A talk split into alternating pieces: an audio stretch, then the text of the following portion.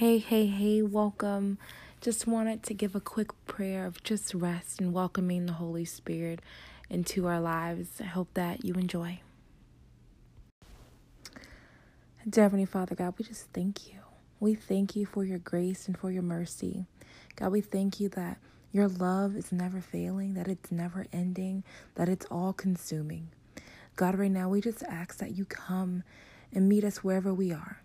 Holy Spirit, rest on us. Consume us like a fire. Breathe new life into us. Reform, reshape, renew our hearts.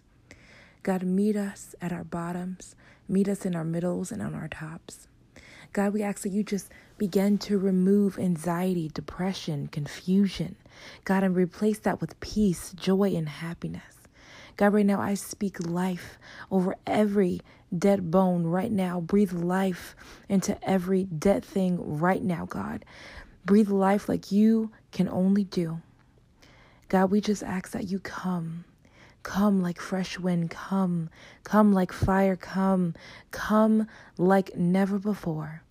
That you are Alpha and Omega, beginning and the end, that you hold us together, God, that you are the refiner, God that you love us no matter what. There's nothing we could do to ever have you turn away from us. So, God, give us the strength to wait on you. Give us the strength to seek your face each and every day. God, give us the strength to depend on you. Allow for your plan to open doors. Allow for your plan to order our steps. Allow for your spirit to resonate with us like never before. Allow people to see you through us. And God, for those who are far, far from you, who don't believe in you, who don't know you, God, I ask that you just grant them an experience, God, an experience with your love, an experience with your touch, because one touch is all that it takes. One experience is all that it takes. So, God, right now, Breathe life into them. Meet them where they are. Meet your children where we are, God. Let us have an experience and an encounter with you like never before.